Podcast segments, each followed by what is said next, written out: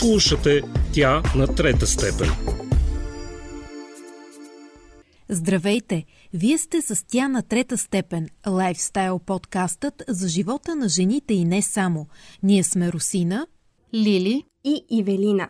Първият епизод за годината е празничен. Каним ви на парти с стендъп комедианта Надя Брайт и ви черпим с обзор на най-интересното от социалните мрежи за 2022 година.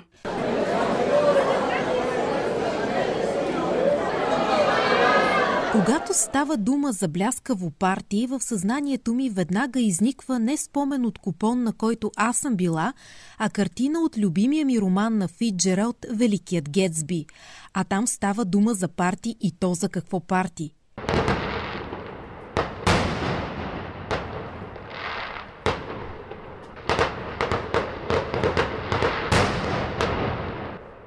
Но въпреки впечатляващите сцени, които си представям, трябва да призная, че аз лично предпочитам по-тихите и културни събирания, където можеш да чуеш какво говори човекът срещу теб и придружени, разбира се, от чаша хубаво вино или шампанско.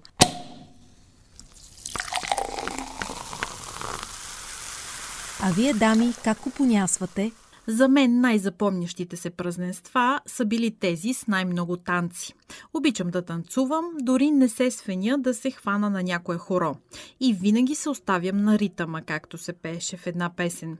Когато бях по-млада и безгрижна, често излизах с приятели на дискотека да потанцувам. Сега компенсирам с тренировките по зумба, където също има много танци. И аз нося спомени от моята недалечна младост – като ученичка и студентка ходих на много дискотеки и партита, но вече предвид работата тук и сутрешните смени ми е по-трудно. Няколко пъти в годината обаче традиционно се събираме с приятели, наемаме си къща извън града, приготвяме си хапване, коктейли, има музика, игри и забавления до късно през нощта. Един истински купон няма как да мине без шеги и смях. Представяме ви Надя Брайт, която винаги търси смешната страна на нещата, но може да говори и за сериозните неща в живота.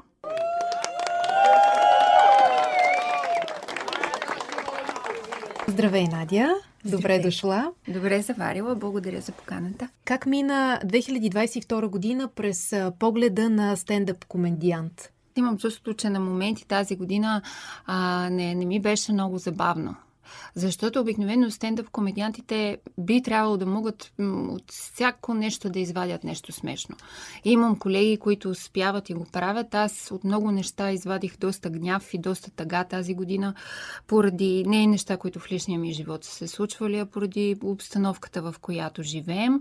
Но въпреки това е, имаше смях, имаше шоута, хората оценяват, българската публика е много жадна, много жадна за забавления.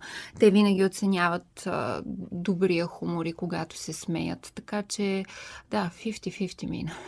Може би след COVID-19, след голямото затваряне, сега хората са още по-зажаднели. Да, не знам хората, ама ние, дето не можехме да излизаме на сцена, ние направо сме много. не мога още да, да се нарадвам на това, че отново мога да излизам на сцена. Много е интересно как а, ние се приемаме нещата за даденост в живота в един момент и не ми беше хрумвало, че просто няма да мога да излизам на сцена пред публика. И когато така се случи, че не можех, а, страшно много оцених възможността да правя шоута. А в този смисъл, как се развива стендъп културата в България? Бавно. развива се бавно. За да се развива стендъп културата в България, трябва да има комедианти, които излизат да предлагат качествен хумор. В момента имаме, може би не са много комедиантите, но още по-малко са тези, които така са, бих казала, забавни, а едновременно забавни и интелигентни, са още по-малко. В резултат на което на нас ни предстои един дълъг път, докато можем да предложим наистина качествени неща на публиката, публиката да разпознава какво е стендъп. Много хора, дори от тези, които идват на стендъп, например, за първи път, те не знаят точно какво е това. Така че и, има време, ама не спираме. Кой каквото може.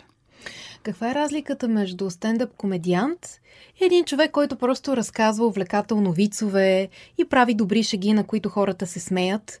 Какво всъщност ви прави по-специални и кое е онова добавено, което кара публиката да приковава погледите към вас? Сега аз и в личния си живот разказвам шеги, но това не е стендъп комедия, защото не съм на сцена. Първото условие е да си на сцена и някой да е дошъл да те гледа. Ако това са повече хора от твоите роднини, всичко е чудесно. Нали, вече имаме една добра основа за развитие. Стендъп комедията е много неща.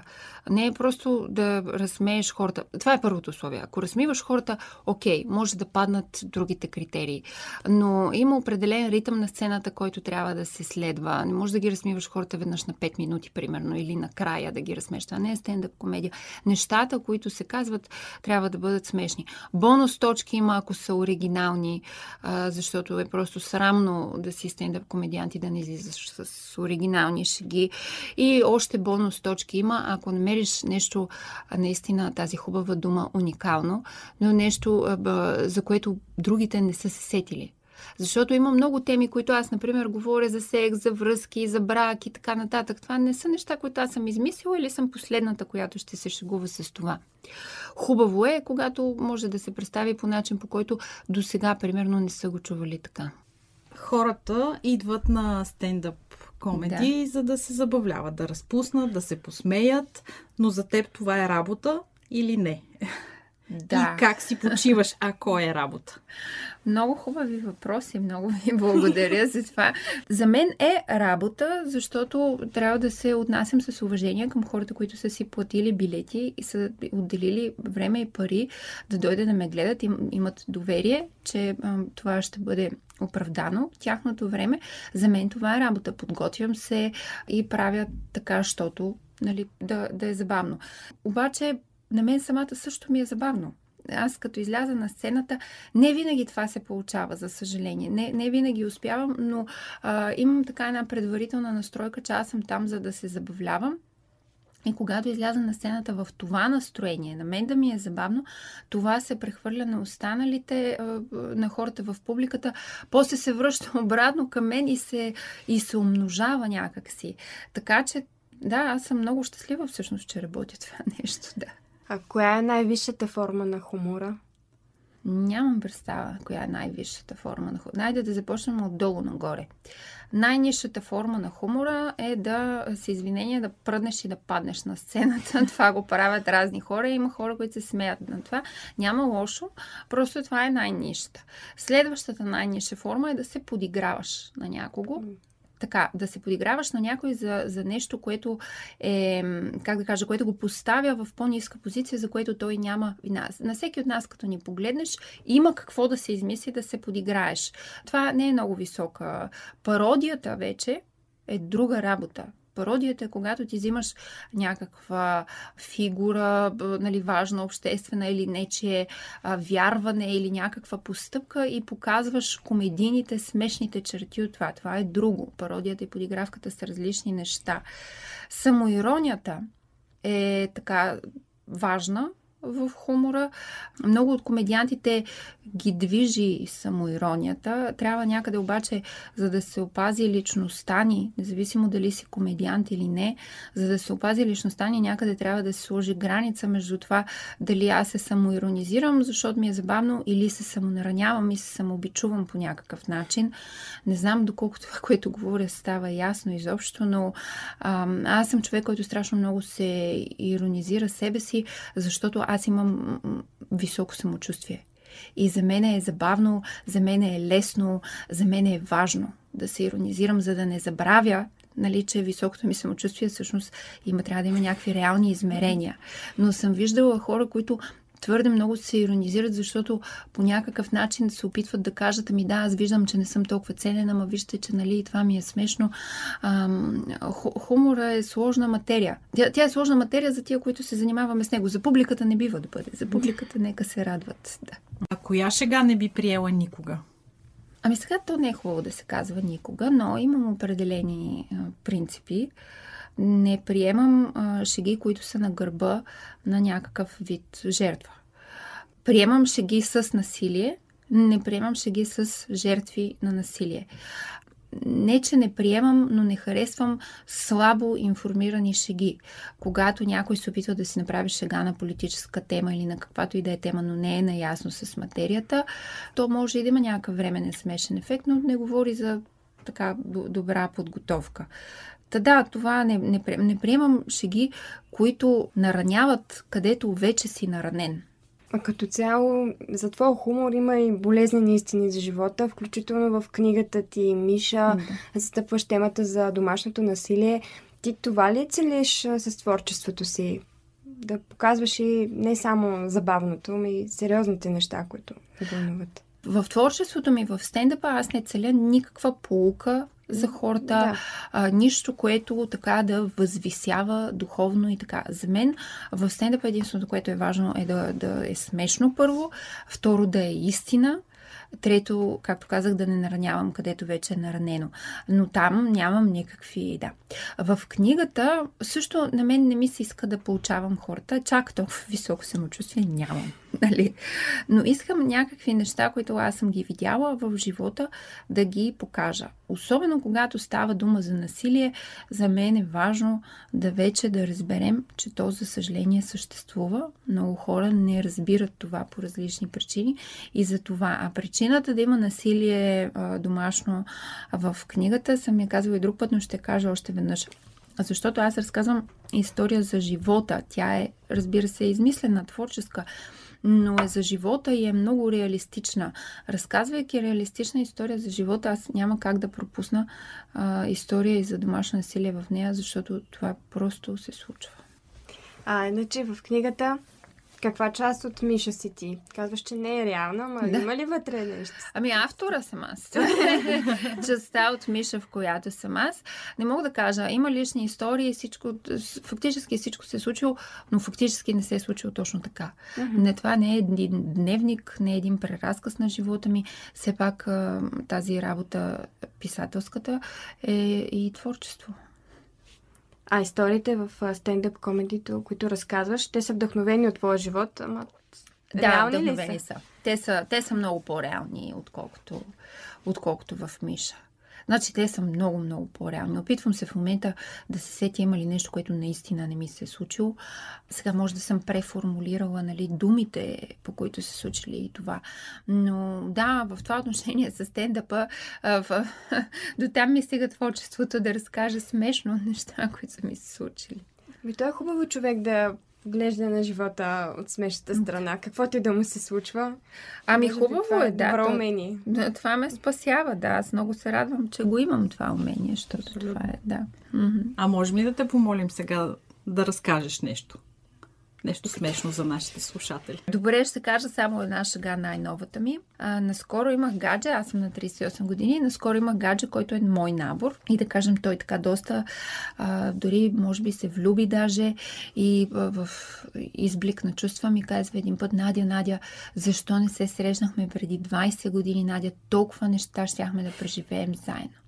Ми казвам, няма как, Геннади, нали, преди 20 години, защото ние с тебе сме набори. А аз преди 20 години имах едипов комплекс, харесвах много по-възрастни мъже, разбираш ли? И той каза, а, едипов комплекс, много интересно. И как се излекува? Викам ми, не се излекувах, те умряха.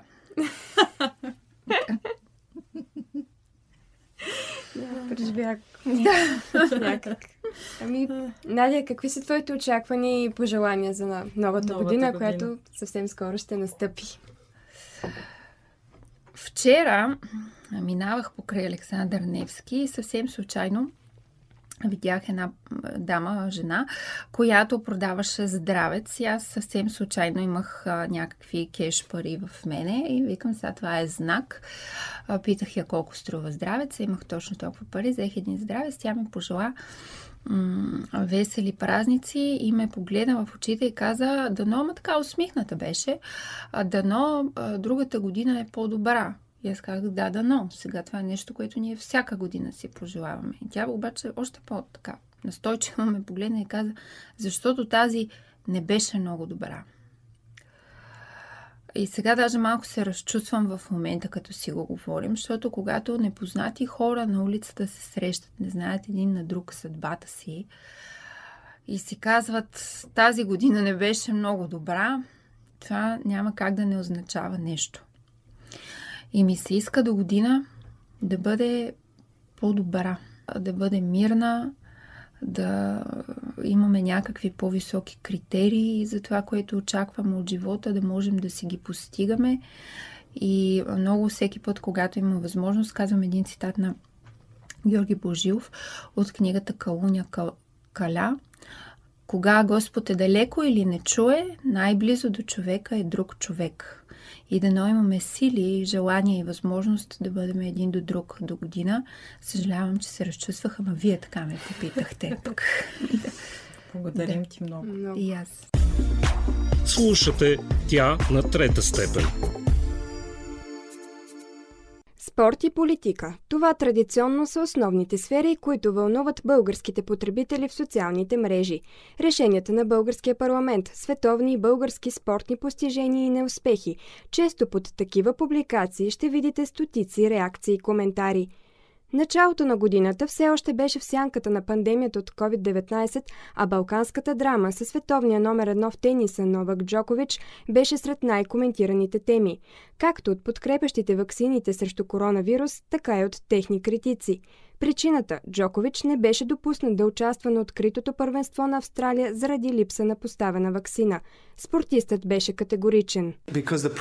Защото принципите на вземане на решения за тялото ми са по-важни от всяка титла или каквото и да било друго. Войната в Украина събуди в хората страх и несигурност от това, което ще последва. През март снимки от големите опашки пред хранителните вериги заляха Фейсбук.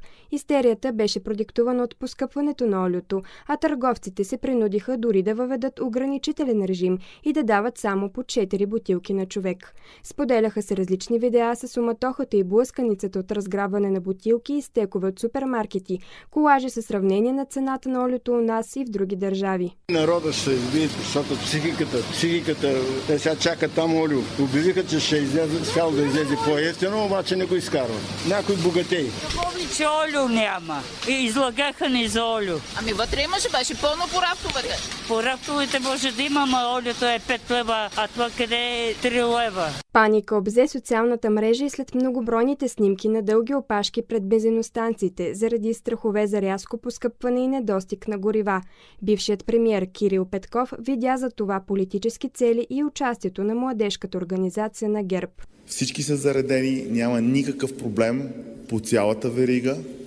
Единствената причина, за която се е получила паниката, е, че са се използвали снимки от няколко малки бензиностанции през социалната медия под политическа или хибридна атака. Дни по-късно друг премьер беше сред най-обсъжданите в онлайн пространството. Вечерта на 17 март МВР обяви, че в страната тече мащабна операция заради обявението от Европейския главен прокурор Лаура Кьовиши 120 сигнала за престъпления в България.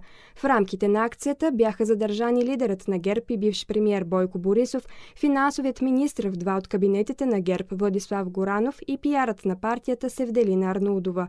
Тримата бяха освободени на следващия ден, без да им бъде повдигнат повдигнато обвинение. Брутално, гадно, върнаха ни в комунизма. Мнозина потребители в социалните мрежи реагираха на случилото се с чувство за хумор, като най-често се публикуваше съдържание от типа на смешни мемета и статуси. В края на март вниманието на света се насочи към нощта на Оскарите. Тя остана в историята с неуместната шега на комика Крис Рок и гнева, канализиран в шамар, но отличение по-късно за най-добър актьор на годината Уил Смит. В социалните мрежи много хора се изказаха срещу Уил Смит и постъпката му. Oh! И докато сме в сферата на културата, през април тогавашният министр на културата Атанас Атанасов взреви Фейсбук с видеоклип в профила си, с който благодари на всички, които са го поздравили за рождения му ден. Атанасов снима кабинета си, гледката от прозореца, както и себе си, под звуците на класическа музика. Благодаря на всички които ми писаха за рождения ден. Нямате представа колко много ме зарадвахте. Видеото получи хиляди реакции, а в отговор актьорът Филип Аврамов също записа клип. Благодаря на всички, които управляват българската култура. Нямам представа какво възнамерявате да правите. Решенията на политиците винаги са били сред най-обсъжданите теми онлайн, дори когато става дума за метални решетки. Поставените през май решетки от вътрешната страна на вратите на официалния вход на Народното събрание предизвикаха много реакции и коментари, предимно негативни. Не само във Фейсбук и Твитър, но и в пленарната зала. Недопустимо е подобно еднолично решение да бъде заплаха за обществения ред, както и да е символ за липсата на парламентаризъм в България. Скандалите в социалните мрежи винаги набират популярност. Някои се случват именно там, а други получават отзвук в различните платформи. През май интерес предизвика делото за клевета, което актьорът Джони Деп заведе срещу бившата си съпруга Амбър Хърт. Процесът беше излъчван на живо онлайн и по телевизията и предизвика фурор в САЩ и сред феновете на двамата актьори по целия свят. На 1 юни, след близо 7 седмици заседание, съдът отсъди.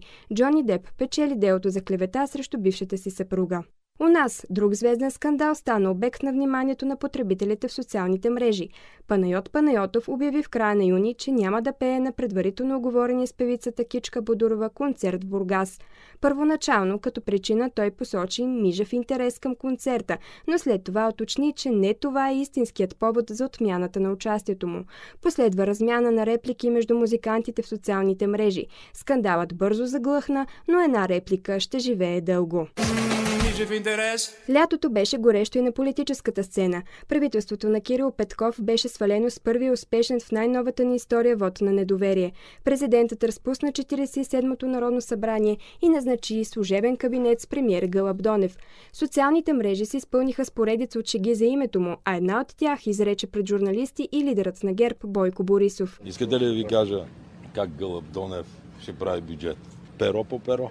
С чувство за хумор служебният премьер Гълъб Донев използва шегата в края на октомври при обсъждането на бюджета за до година. Уважаеми колеги, стигнахме до шегата, с която започнахме нашата работа като служебно правителство. Как Гълъб Донев прави бюджет перо по перо. Не Гълъб обаче, а жаба разтърси изцяло Фейсбук и ТикТок през лятото. На китарата Песента на 30 години комбайна вършачка на оркестър Камчия стана хит в TikTok, а в YouTube достигна милиони гледания. Споделяха се стотици мемета, шеги и колажи, танци и кавари. Така Васко Жабата се превърна в най-слушаната песен в TikTok, като дори достигна до потребители в Сърбия, Северна Македония, Босна и Херцеговина. Забавният текст се върти все още по дискотеките. Друг лирически герой от социалните мрежи също ще остане в историята на 2022 година. Кадри на летящо с 120 км в час тротинетка по магистралата момиче обиколиха социалните мрежи през юли и предизвикаха противоречиви реакции. За тях стои едно име – Емили с тротинетката, транс момиче, което се бори за правата на ЛГБТ хората в България. Лудата тротинетка Джика или още призрак на пътя. Полетите на Емили с превозното и средство продължиха и по столичните булеварди. Случаят повдигна въпроса за движението на тротинетки по пътищата, а Емили стана обект на широк медиен интерес. Все по-често медиите използват социалните мрежи за източник на информация. Именно една от най-големите световни новини беше съобщена в Твитър от акаунта на британското кралско семейство. This is BBC News from London. Това са новините на BBC от Лондон. Бакигамският дворец съобщи за смъртта на кралица Елизабет II. Изявление от двореца гласи, че кралицата е починала в замъка Балморал. Така BBC информира за смъртта на 96-годишната кралица Елизабет II. Кончината и засенчи всички останали събития заради изобилието от новини и информации по темата. Споделяха се възпоменателни колажи, комикси, графити, стихотворения и истории. През ноември за отрицателно време Twitter и Facebook бяха наводнени от новината, че световно известният милиардер Илон Мъск е коментирал снимка на белграчишките скали, дело на българския фотограф Владислав Терзийски. Основателят на SpaceX подели, че е помислил кадъра за сцена от фентази игра. Последваха десетки хиляди реакции и множество покани Мъск сам да се убеди с очите си в красотата на природния феномен на Балканите. Резултатът не закъсня. Отново в социалните мрежи дойде новина от ресторант в Белграчишкото село Стакевци, че човек с имейл към SpaceX е запазил маса за 23 април. Мисля да дойде и ще дойде, сигурно ще дойде. Ем да види скалите, ем да види калето там. Знам дали ще дойде, а той си негова работа. Ако иска, нека дойде. Това. Нека дойде добре дошъл, що да се оправи нещо да помогне това село. За нас добре. Ние тук сме затворено общество. Всеки е добре дошъл. Който и да е. Социалните мрежи обединяват хората в различни каузи. Една от най-известните – издирването на 12-годишния Сашко от Перник събра хиляди в групи във Фейсбук и други приложения. А щастливото събитие по откриването му след 9-дневна акция заля Фейсбук с радостни съобщения и благодарност към доброволците.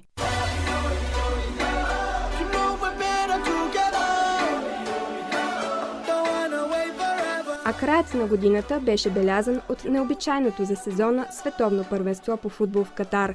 Забраната за алкохол на стадионите предизвика многобройни реакции в социалните мрежи, дори от зрителите, които наблюдаваха спортното събитие само от малкия екран.